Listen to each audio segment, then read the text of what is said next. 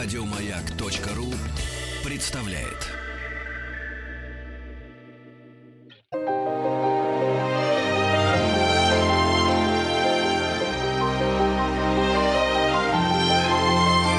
Маргарита Митрофанова и ее собрание слов.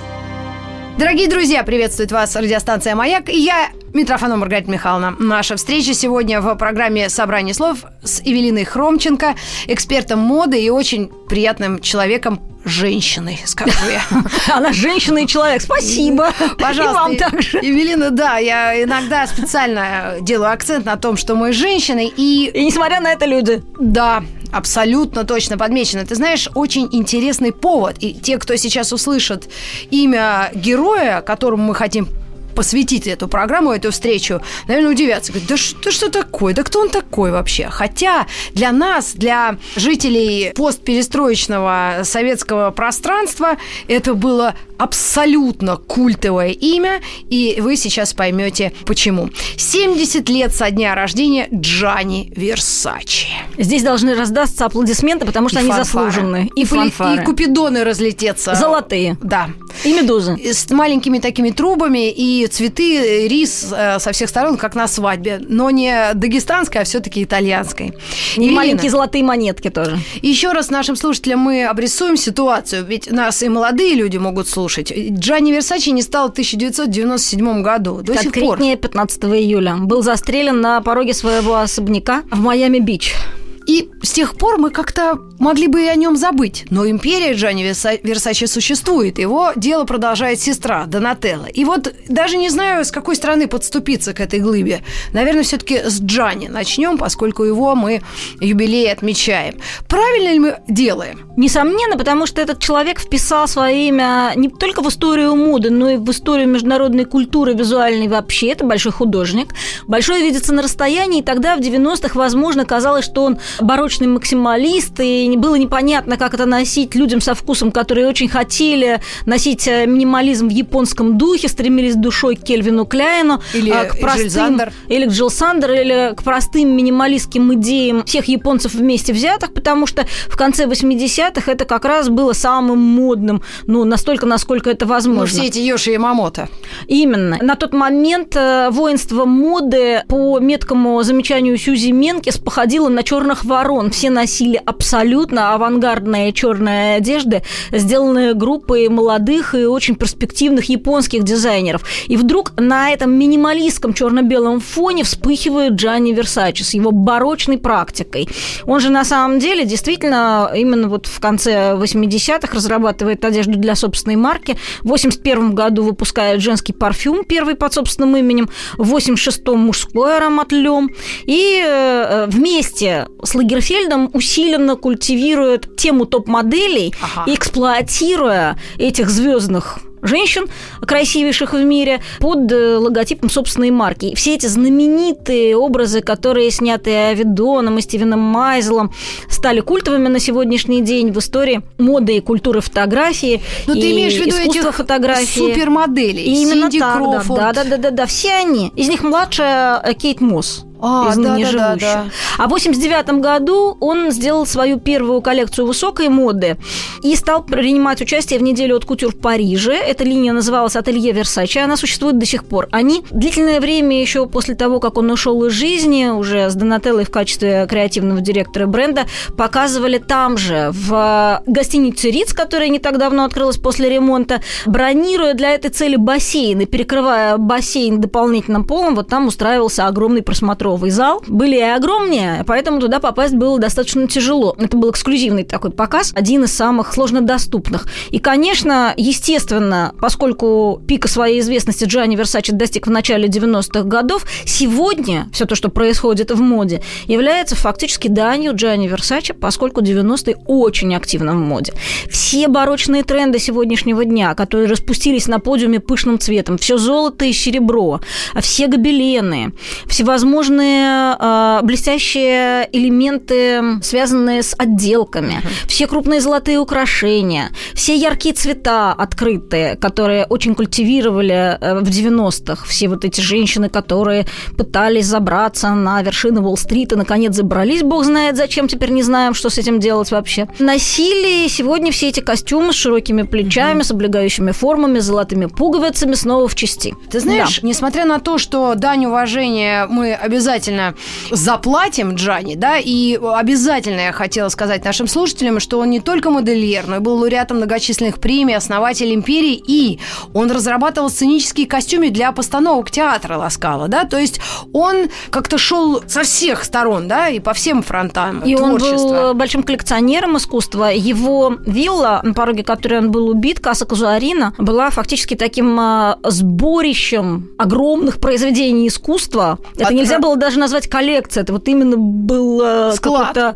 Это не склад был. Это все было очень красиво распределено внутри интерьера. Угу. Это был драгоценнейший интерьер. Он был одним из самых крупных коллекционеров искусства. Ну, ты знаешь, я же готовилась сказать «но». Но, но. почему-то у людей был такой а, даже не осадочек или впечатление, что это дурновкусие. В какой момент это получилось? Или mm. мы должны этот миф э, развеять? Нет, ну от чего же? Это на самом деле имело под собой основание, потому что эта тенденция особенно на сердце легла всем тем людям, которых можно было назвать одним метким словом «новориши», а в начале 90-х таких было много, потому что новые рынки открывались не только на нашей территории. И вообще э, весь вот этот вот растущий рынок и Бразилии, и Индии, э, ряд арабских стран выдали на международный рынок роскоши новые деньги в таких количествах, что, естественно, эти новые деньги постоянно потребляли, потребляли, потребляли. А нувориши во все времена из всех стран это не национально окрашено. Демонстрировали определенную склонность к роскоши. Можно посмотреть по истории литературы, это довольно очевидный факт.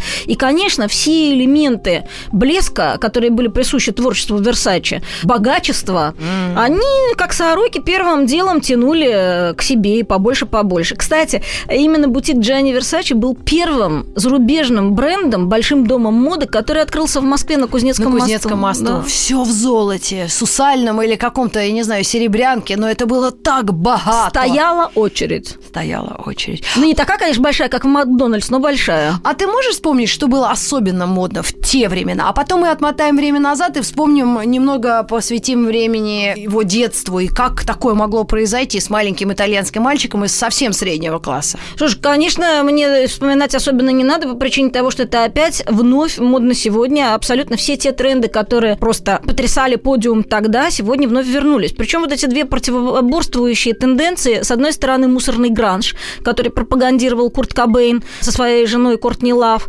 Эти рваные тельняшки, эти огромные зеленые солдатские парки, это солдатские тяжелые ботинки, клетчатые это рваные рубахи, джинсы, клетчатые рубахи, фланелевые. Все вернулось вновь. Опять девочки в гномих шапках и в тяжелых ботинках маршируют не только по подиуму, по подиуму, но и в стрит-стайле. В качестве противовеса мы можем найти пышные, роскошные одежды, яркие открытые цвета, очень активные аксессуары, золотые украшения. Но сегодня все это можно миксовать. Если раньше это были два противоборствующих лагеря, между ними было еще несколько стилистических направлений. Авангардисты, раскрашенные в черный цвет, минималисты, раскрашенные в серый цвет и в черно-белые оттенки, ну и так далее. То здесь, конечно, Версачи был очень ярким таким персонажем, яркой птицей на фоне стаи воробьев. Точки зрения цвета, формообразования, он как раз принадлежал к той зоне творцов, которые пропагандировали очень узкие талии при очень высоком плечевом поясе, угу. сильное облегание. Вот он, Эрве Леже,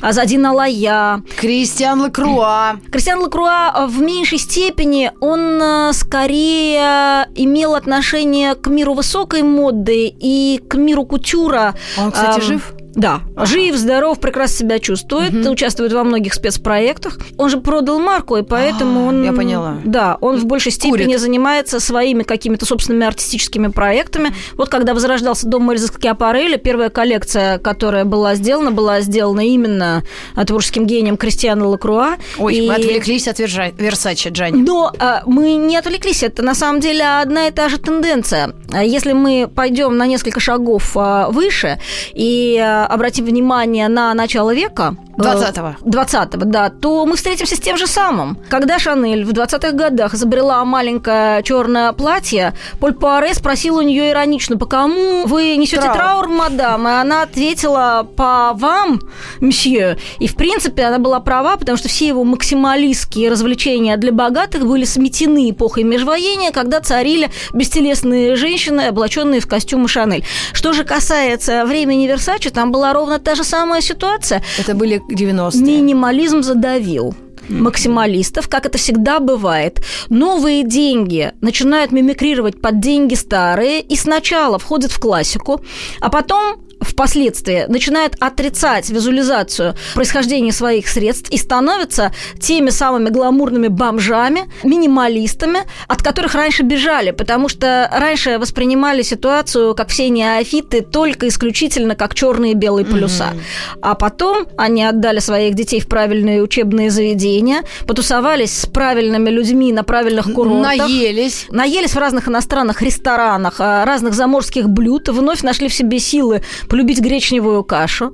Молоко. Ничего удивительного, кстати говоря, в том, что знаменитый ресторатор Аркадий Новиков, сделавший большой бизнес на возвратившемся тренде любви к нашей национальной кухне, имел самое прямое отношение к кассе Касуарини. Его имя упоминалось, когда речь шла о торгах этой виллы mm-hmm. не так давно. Я так и не знаю, чем закончилась эта Он ситуация. Хотел Нужно спросить. этот дом Версач. Он приценивался, об этом с удовольствием и гордостью сообщали в СМИ. Да, я тоже была очень горда, потому что даже если наш соотечественник заинтересовался, в принципе, такой возможностью, это говорит прекрасно о развитии бизнеса в стране. Не уверена, правда, в том, что это было произведено, но так или иначе все равно приятно, что интерес такой был. И, конечно, очень жалко, что Джанни ушел безвременно, потому что все-таки 50 лет это расцвет для мужчины. Да. Он был убит без определенного повода маньяком, который в момент убийства был облачен облачен вообще, простите, в белье нижнее, э, созданное Джанни Версаче, да, с медузами на самых важных местах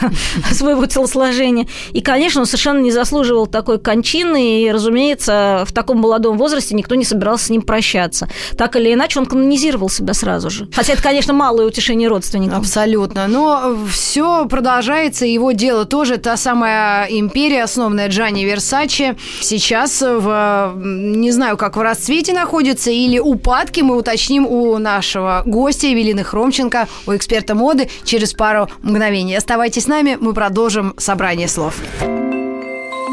Маргарита Митрофанова и ее собрание слов. Собрание слов с Маргаритой Митрофановой.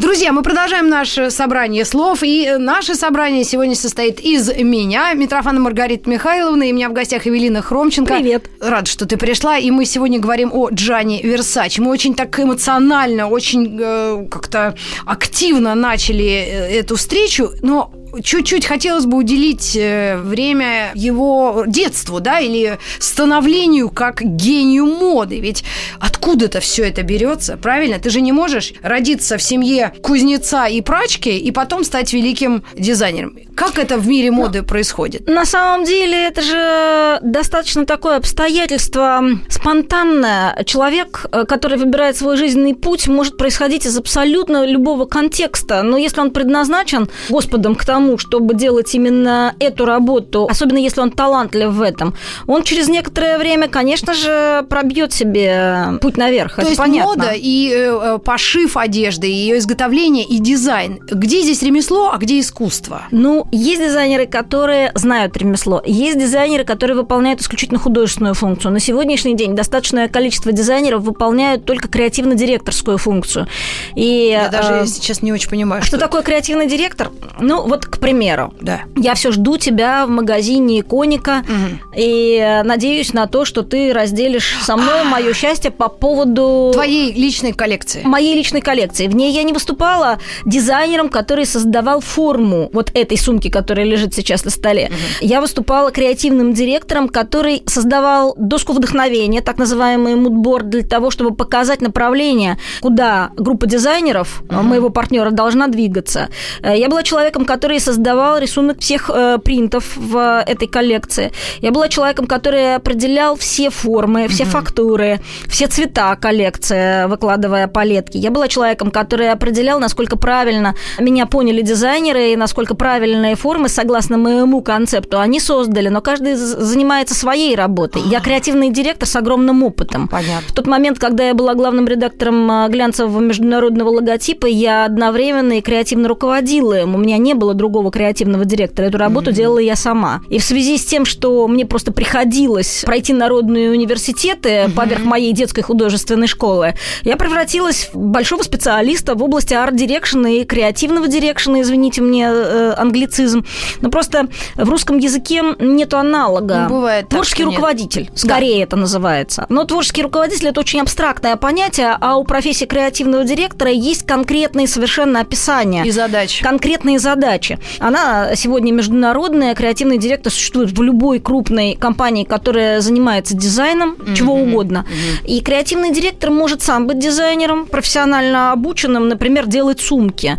У дизайна в моде есть очень четкая специализация. Это не может быть дизайнером всего. И в конечном итоге любой человек, который пробивается наверх mm-hmm. в области моды, он становится именно творческим руководителем, креативным директором дома, потому что он курирует направление абсолютно всех задач дома так. и все дизайнерские группы. И те, которые разрабатывают мужские носочки, и те, которые разрабатывают женские платьица, и те, которые разрабатывают э, чемоданы, mm-hmm. и те, которые делают ошейники для собак. О. Потому что в крупных домах есть огромное да, количество да. направлений деятельности. И те, которые занимаются упаковкой э, макияжа и парфюма, это же все под одним логотипом выходит. И те, которые делают упаковку как таковую для дома, все подчиняются одному креативному директору. Как это было у Джанни Версачи? Как весь его бизнес стартовал, э, если учесть, что в ремесле он был с детства? У мамы была швеей, у нее было свое ателье пошива, которое называлось, э, по-моему, Франческо Версачи Эль. Да, так и есть. Мама владела, и ей он, естественно, помогал, как любой мальчик, а особенно в итальянской семье. Там все дети делают то, что им говорят родители, они гайкают во дворе зря.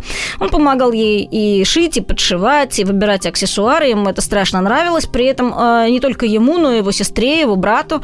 Они все в этом бизнесе находятся. Именно он в конечном итоге занимался поставками тканей угу. в это ателье. Ну, надо отметить, что родился Джанни 2 декабря 46 года. И его как раз детство, отрочество, юность прошли в послевоенные годы. Я не знаю, можно ли вообще попытаться сравнивать Италию послевоенную, при том, что они были союзниками, понятно, с кем. Конечно, нельзя. Да, с Россией нет. Конечно, у них что-то да было, но все равно было непросто. Я думаю, что э, все страны э, заговорили о моде и подумали о ней, о женщине, да? Ну, таких уже поздних 50-х. Ничего подобного. Да? Ничего подобного. Это совершенно не так. Да? А, до 50-х появился знаменитый New Look Кристиана Диора. Так. В войну ничего не прекращалось, включая разработку моды в Советском Союзе. Да? Журнал моды продолжал выходить. Тот журнал, которым я руководила, журнал «Офисель» в военное время продолжал выходить во Франции, Чтобы в оккупированной. Он просто продолжал свой бизнес. Здесь промышленность легкая не заканчивала свою работу. Угу. В основном ее мощности были посвящены, разумеется, фронту. обороне, победе фронту. Но креативная часть продолжала свою работу. Люди ходили на работу. Брюки превращаются в элегантные шорты? И брюки превращались. Более того, я вот, например, была на выставке, посвященной Косыгину, и видела там 45 -го года огромный альбом эскизов дома моделей мужской моды. 45-й год. То есть людям было о чем подумать в 45-м году до победы, правда? Ну, это круто, то, что так было. Я, я, к сожалению, не интересовалась так глубоко именно вопросами моды, но я предполагала, что страна была в руинах. И, ну, хотя женщина всегда женщина. Страна была в руинах, но, тем не менее, активность человеческая, mm. она не прекращалась ни на одном из э, рубежей страны. То есть не закрылись театры, они просто передвинули свои сцены, да, да. естественно. Люди не перестали писать песни и стихи, они продолжали, просто их вдохновляли другие темы, они были другому отданы. Ну и все, что касается модной одежды, разумеется, тоже видоизменилось в связи с э, военным временем. Даже если говорить, например, о формах и линиях, то откуда вот эти вот прямые зауженные юбки? От отсутствия материала. Oh. Естественно. Ну что ж, мы прервемся на секунду. Мы продолжим наше общение с Эвелиной Хромченко, с экспертом моды. И сегодня наша программа «Собрание слов» посвящена Джанни Версачи. 70 лет со дня рождения кутюрье. Объясним, что за слово такое смешное в ныне. Кутюрье! Оставайтесь с нами, пожалуйста. Собрание слов с Маргаритой Митрофановой.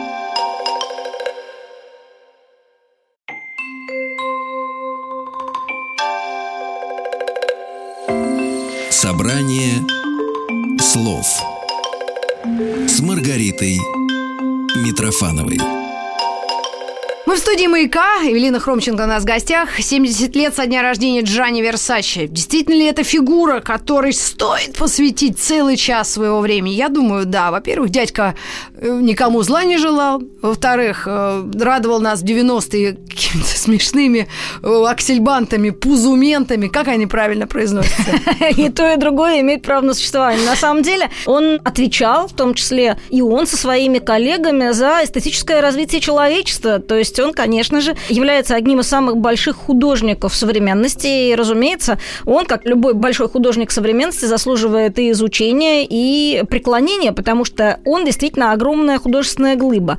Большое видится на расстоянии. То, что тогда казалось максимализмом, сегодня является основой, базисом для определенной стилистики, которая вновь покорила подиум. Это неудивительно. Как говорят, все свободное от учебы время маленький Джанни проводил в ателье. В ателье своей матери, Франчески. Он наблюдал за тем, как Франческа снимала мерки со своих клиенток, оборачивала тканью тела, подкалывала булавками складки, учитывая каждый изгиб фигуры.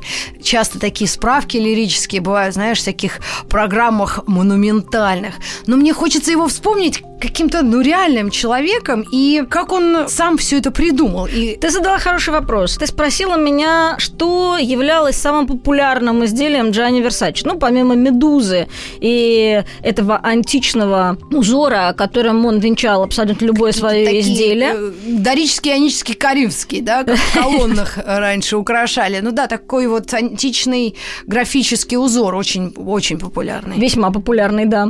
Он еще и плюс ко всему тогда, когда бизнес моды остановился на необходимости отозвать свою лицензионную деятельность, которую до этого бездумно раздавал непонятным производителям, нивелировавшим имена, столкнулся с необходимостью скупить все эти лицензии обратно. У Джанни Версачи был новорожденный дом, и он наматывал на ус э, все ошибки своих предшественников. Он приходил уже тогда, когда индустрия претапорте была развита, когда индустрия претапорте была разведена с кутюром, когда было понятно, как этим заниматься. Он пришел к кутюру впоследствии, когда он достиг уже успеха, успеха огромного на свои собственные деньги.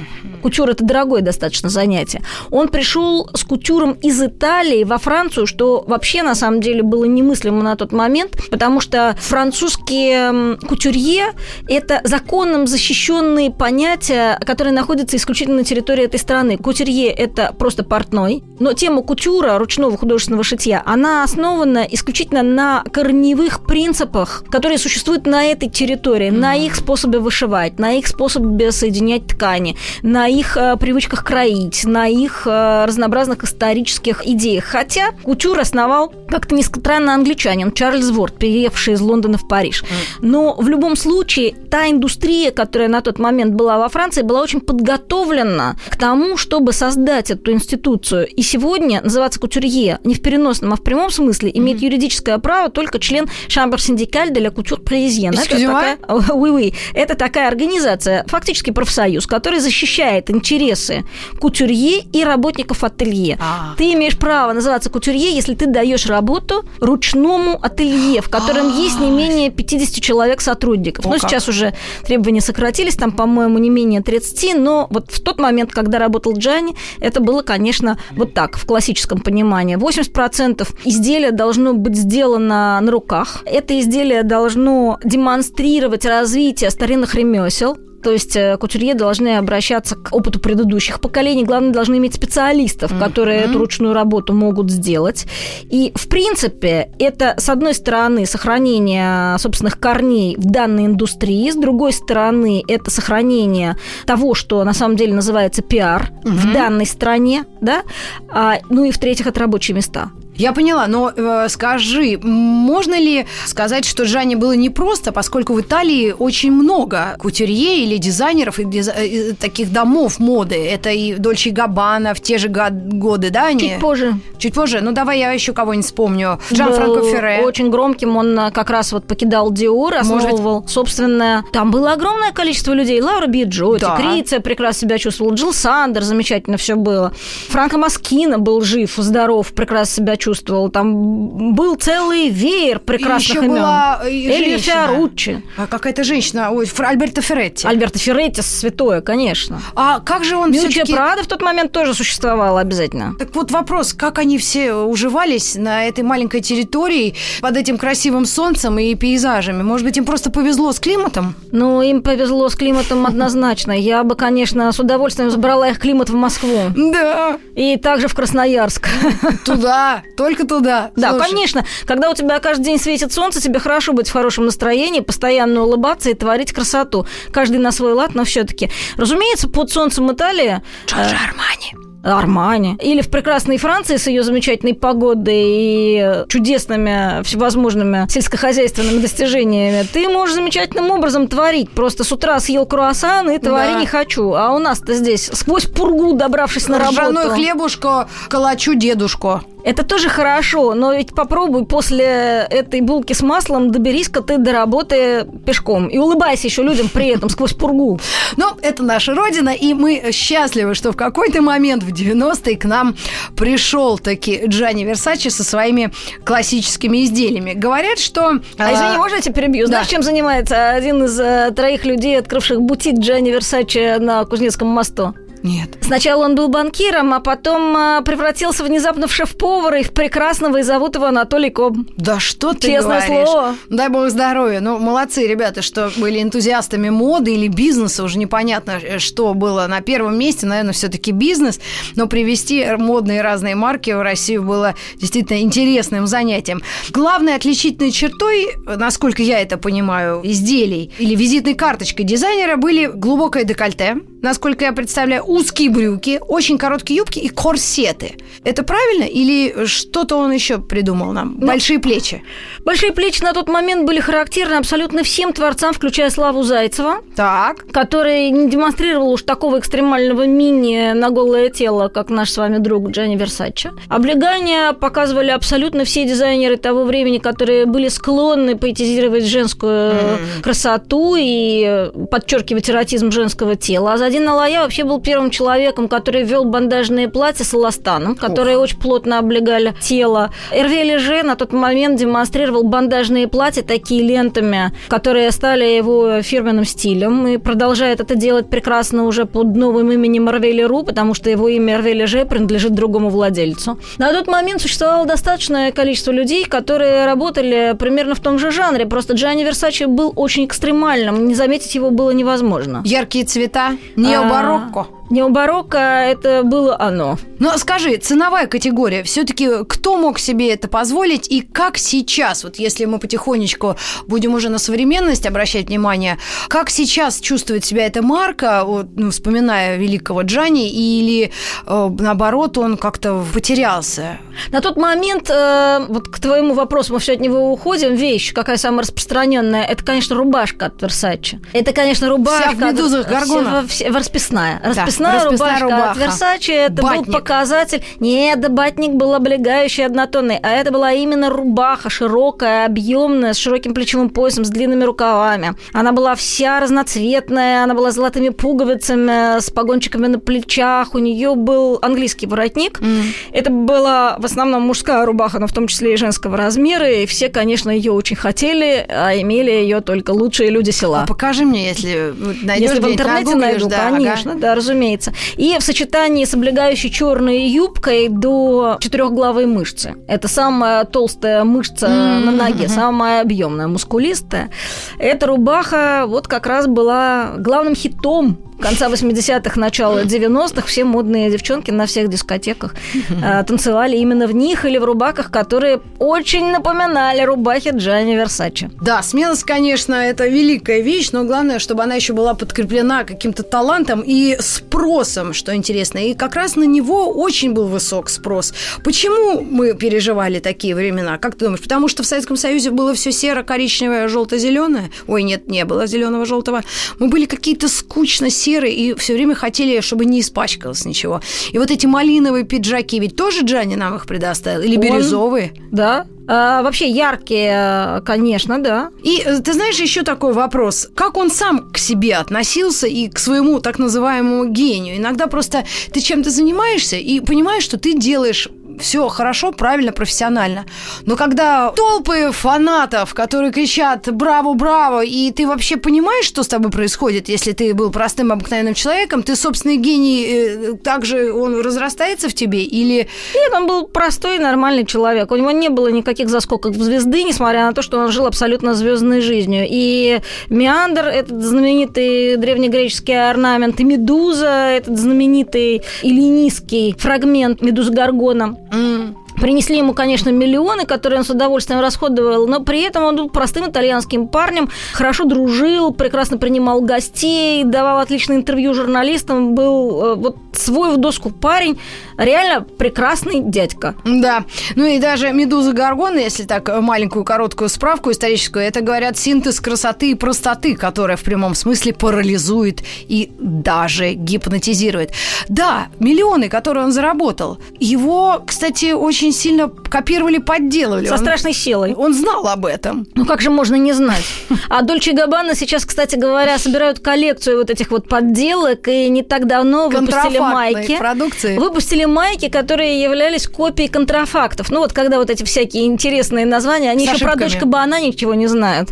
Но Про мы их просветим. Про дочь Кабана. А что это такое? Ну как? Э, это, это созвучно. э, э, Это, да. Это вот вроде, что у тебя за ремень, мужик? Это же Эрмес. Да. имея в виду э, логотип Эрмеса. Точно так же по созвучию, по аллитерации в определенных местах России бренд Дольче и Габбана называ- называли дочь кабана. А, или Живанше Гивенчи. Ну, это уже скорее американизм. Американцы в этом смысле вообще чувствуют себя очень свободно. У них э, Шанель это Channel, у них Живанши это Гивенчи. Они, мне кажется, все до сих пор так говорят, причем во всех И прослойках. это не западло, что называется. Ну, как сказать? Ну, сразу понятно, кто говорит. Мгм. А скажи, пожалуйста, э, как сейчас чувствует себя дом э, Джанни Версачи и как произошла, ну, не без драматичных, конечно, историй в самой семье, вот эта смена власти и хозяйки, и дизайнера, модельера, да, это Донателла взяла бразды правления в свои руки. Ну, а куда деваться-то было? Во-первых, они вели бизнес втроем. Два брата и сестра, и сестра уже на тот момент занималась Версусом. Она и была Это была дизайнером. линия да, была вторая линия. Донателла занималась Версусом и э, не знала горя, потому что под зонтиком Джанни и за крепкими плечами двоих старших братьев она чувствовала себя просто принцессой. У нее была семейная жизнь прекрасная, муж полбег, двое детей, и ей было чем заняться. Она вовсе не собиралась никак оспаривать корону брата, любимого. Мы на одну секунду должны прерваться и заинтригуем вас тем, что Донателлу Версачи даже обвиняли в том, что она организовала Ну, покушение на брата. Может быть и так. Мы к вам вернемся и расскажем подробности через пару мгновений. Собрание слов с Маргаритой Митрофановой.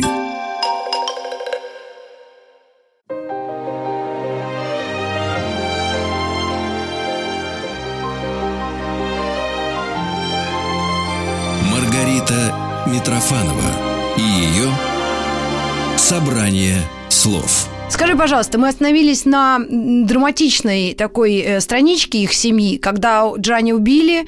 А, Донателле что было пришлось- с бизнесом? Что было с бизнесом? Разумеется, бизнес был в хорошей, качественной, высокой стадии. Правда, на тот момент уже, разумеется, тема барокко не была до такой степени популярна, и дом приспосабливался к новой визуализации. То есть э, это не был самый жирный день э, экономики в мире. Но Донателло в этот момент чувствовала себя прекрасно, прекрасно занимая ту должность, которую она занимала в доме, и она совершенно не грезила ни о каких повышениях. И тот факт, что она была внезапно лишена своего самого главного покровителя, для нее был, конечно, чудовищной трагедией. Помимо личной, еще и рабочей, профессиональной. Она вовсе не планировала терять такого босса и такую каменную стену. А кто планирует? Ну, да. Джанни Версачи обожал своих племянников, и э, огромный процент своего состояния как раз завещал именно своей племяннице, дочке mm-hmm.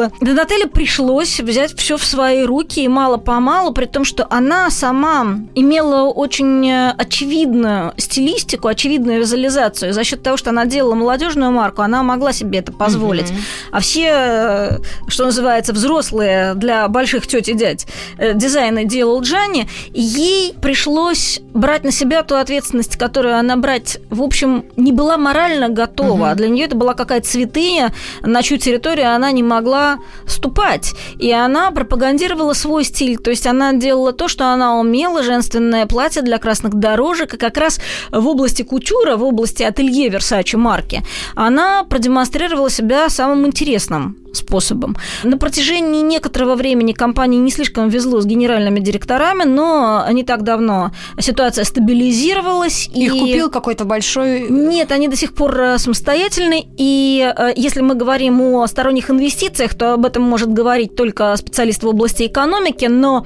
никакого большого конгломерата вроде концернов PPR или LVMH угу. за домом Versace не стоит. Это самостоятельная единица, угу. экономическая в том числе если там другие какие-то финансовые объединения, mm-hmm. это скорее вопрос не ко мне, я занимаюсь у нас творческой Понятно, частью. Ага. Донателло на протяжении длительного времени... Ну, с 97 -го года 20 лет, да, по 2017, давай брать. Адаптировалась. Да к этой непростой роли, э, доказывала, что она может возглавить этот дом. И, наконец, сегодня мы можем просто с полным правом сказать, что Донателло – это сложившийся дизайнер собственным узнаваемым стилем. Стиль дома Версачи сегодня скорее узнается как стиль Донателло, потому что прошло 20 лет, да. а вещи Джанни Версачи – это музейные вещи, которые создали основу дома, его ДНК. Однако она, как э, живой и яркий дизайнер, не могла не привнести чего-то нового, чего-то абсолютно своего угу. в ту стилистику, которую очень любили. И что же это может быть? Вот какие сейчас знаковые вещи и как дом э, сейчас себя чувствует? И, если честно, я себе никогда не могла позволить почему-то э, зайти даже туда. Я не знаю, я не могу себе позволить пойти Потому на что твоя риск. стилистика далека от стилистики гламазонки, которую пропагандировал сначала сам Джани в э, стилистике барокко, а потом Донателло, в том числе и демонстрируя себя в этой самой стилистике. Кого бы ты ты предложила? Кто ну, может надеть и так, что это красиво? Ну, ты говоришь, что ты носишь, и прекрасно по себя. По большому счету, сегодня, я думаю, ты будешь себя прекрасно чувствовать в этих хорошо сидящих костюмах Качество. и на этих очень высоких каблуках. Качество у них всегда было прекрасно. И на этих очень высоких каблуках. Донателла, она, будучи женщиной миниатюрной, прекрасно понимает необходимость э, существования обуви, которая приподнимает женщину над землей значительно. И она умеет делать обувь, которая для высокой женщины обеспечивает абсолютно бесконечные ноги, а для миниатюрной женщины просто длинная. Не зря она с Мадонной дружит. А Мадонна метр пятьдесят, по-моему, да, рост у нее Ну, я думаю, повыше. Сейчас, секундочку, я вспомню. Повыше, у меня метр пятьдесят восемь, я думаю, Мадонна метр пятьдесят шесть. По крайней А-а-а. мере, когда мы стояли рядом, она... А я была на каблуках, а она была на плоской подошве, а она чуть-чуть пониже меня, значит, я думаю, что... А может, даже у нее метр пятьдесят восемь за счет моих каблуков разница была. То есть она помогает женщинам маленького роста как-то себя почувствовать... Не то слово. Э, какой-нибудь афганской овчаркой. Ну, у меня, например, э, при том, что я метр пятьдесят восемь, при помощи обуви, конструкции Донателлы, а. может быть рост метр семьдесят четыре, легко. И какие она нам э, предлагает сейчас э, вещи, которые ну, можно назвать трендом, и э, что у них можно посмотреть такое, что вот что-то иметь в гардеробе от Versace есть смысл? Это Или зависит... это просто пусть будет какой-то недоступный, странный это вещью зависит истории? от того, что тебе нравится и какова твоя стилистика. Сегодня мода ничего не диктует, сегодня мода предлагает. Она предлагает спектр. Mm. Есть люди, которые любят минимализм, они отправляются к Джилл Сандер, Кельвину Кляйну, они отправляются к бельгийцам. Есть люди, которые любят э, максимализм, они идут к Роберто Кавале, они идут к Versace. Они не перестали, эти марки, работать в том же самом направлении. Тут только глэм-рок, вот этот вот жесткий, черный, корсетированный, с чокерами, с белым металлом, с черной кожей, который э, Донателло пропагандировала длительное время, mm-hmm. сменился каким-то более мелодическим звучанием. У нее возникло огромное количество интересных паттернов, рисунков ткани. Mm-hmm. У нее возникли интересные дизайны аксессуаров, в частности, например, новая сумка бьет все рекорды продаж. У нее есть новые цветовые сочетания, которые весьма интересно смотрятся сегодня. Но ее мини-платья, если тебе нужно красивое мини-платье, они до сих пор остались самыми привлекательными. Ее платье для красных дорожек. Mm-hmm. Это ровно то, что тебя впишет в отличные списки хорошо одетых на красных дорожках людей. То есть ей можно доверять в тех категориях, в которых она преуспела. Ну, Эвелин, ты знаешь, тебя можно слушать э, годами, не то что минутами, за. часами. Мы с тобой не раз э, приходили к выводу, что порой в интернете, и не обязательно в каких-то педиях, просто э, цитируют и приписывают странные вещи людям, да, медийным. Вот смотри, есть цитата от Версачи. «Не углубляйтесь в тренды, не позволяйте моде завладеть вами, решайте сами, кто вы, что вы хотите выразить своей одеждой и образом жизни». Скажи, это мог он сказать? Да, конечно, он мог такое сказать. Как любой человек, работающий в моде, прежде всего он рекомендует своему клиенту ответить на философский вопрос. Кто я? Должен сказать себе каждый человек. Кто я? Должен ответить себе каждый человек на этот вопрос, а потом декорировать свою роль. Спасибо тебе большое, Эвелина. Мы говорили о Джанни Версаче 70 лет со дня рождения маэстро.